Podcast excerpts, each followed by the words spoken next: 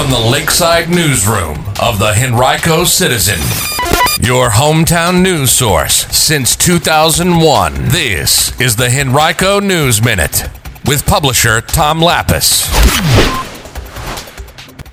How some local child care centers are adapting to the school system's fully virtual plan, and when your student can expect to receive a computer from the school system. We'll have details about those stories and more in today's Henrico News Minute for Thursday, August 6th, 2020. It's brought to you today by Humana. And now the for the announcement news. last month that Henrico schools would start the year on a fully virtual plan for the first nine weeks has left parents and child care centers scrambling to adapt. A number of child care centers in the county are planning to expand or maintain their school year services to offer full day daycare. The Henrico Police Athletic League announced this week that the organization would offer a full-time nine-week program Monday through Friday from 7:45 a.m. to 5:30 p.m. daily for $199 per week per child at three as yet unnamed locations. The YMCA of Greater Richmond is planning to offer full-day care as well, but has not yet released details of what its plan will look like.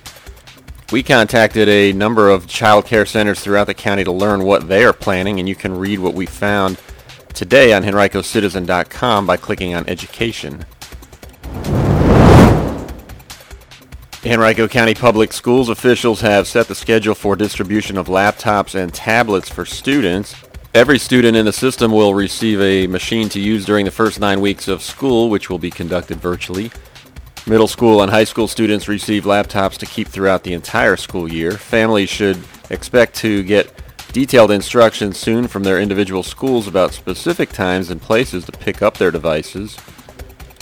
But generally, between August 10th and 13th, the school system will distribute Dell laptops to new middle school students. Then between August 17th and 20th, they'll distribute Chromebooks to elementary school students. And between August 24th and 28th, iPads will be distributed to pre-K and kindergarten students. Between August 31st and September 4th, remote technology hubs will open at all secondary schools. Hubs will be located at all middle and high schools to complete device distribution and support other student and staff technology issues that arise. The school system also will provide Wi-Fi hotspots to households that need internet access while supplies last. Virginia Governor Ralph Northam yesterday announced that Virginia is the first state in the country to launch a smartphone app that will help with contact tracing for COVID-19 cases. The COVIDWise app will notify users who have voluntarily signed up by notifying them if they have come into contact with anyone who has tested positive. Once a user opts into the notification system, it will generate an anonymous token for the user's device, which will change several times throughout the day. The app is built on Apple and Google's exposure notification system that allows smartphones to exchange anonymous keys over Bluetooth. Said Virginia State Health Commissioner Norman Oliver yesterday, quote, this app doesn't know who you are or where you are, end quote. The app does not use the GPS function on phones. Instead, it tracks distance and Bluetooth strength between devices. On a daily basis, it will download a list of all the anonymous tokens associated with positive COVID-19 cases and check them against the list of anonymous tokens each has encountered during the past 14 days. Then if there's a match, it'll notify users with further instructions from a public health authority about what steps to take. You can find the app on the Apple App Store and Google Play. Leadership Metro Richmond recently announced the leaders from the community selected from throughout the region to participate in its flagship program, Leadership Quest. The group of 58 will engage in a 10-month program starting this September that focuses on regional issue topics and community leadership development. Among the group are several from Henrico businesses, including Sue Davies of the Markel Corporation, Chris Cantner of Ukrop's Homestyle Foods, Drew Melson of St. Joseph's Villa, Kenny Ragland of the Henrico Police Athletic League, Kristen Williams of the Collegiate School, and Adrian Wright of U-Turn Sports Performance Academy, among others.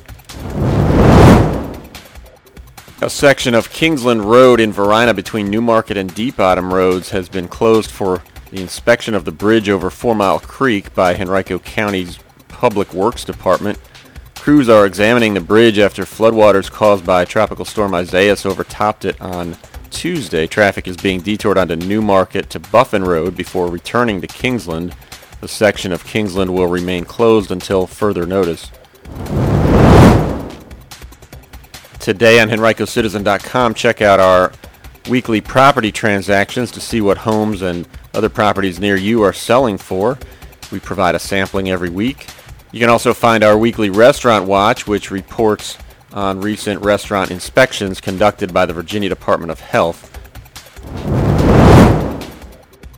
If your business is looking to connect with Henrico citizens, we would love the chance to chat. We reach more than 70,000 users each month online and more than 12,000 through email five days a week and thousands more on social media and on this podcast each month. And we're rolling out a new system of unique online advertisement styles that we'd love to show you. You can contact us at citizen at henricocitizen.com to learn more. Today's Henrico News Minute has been brought to you by Humana. Turning 65 and have questions about Medicare? Humana can help. Call licensed sales agent Eric Jones at 804-253-0056 to learn more.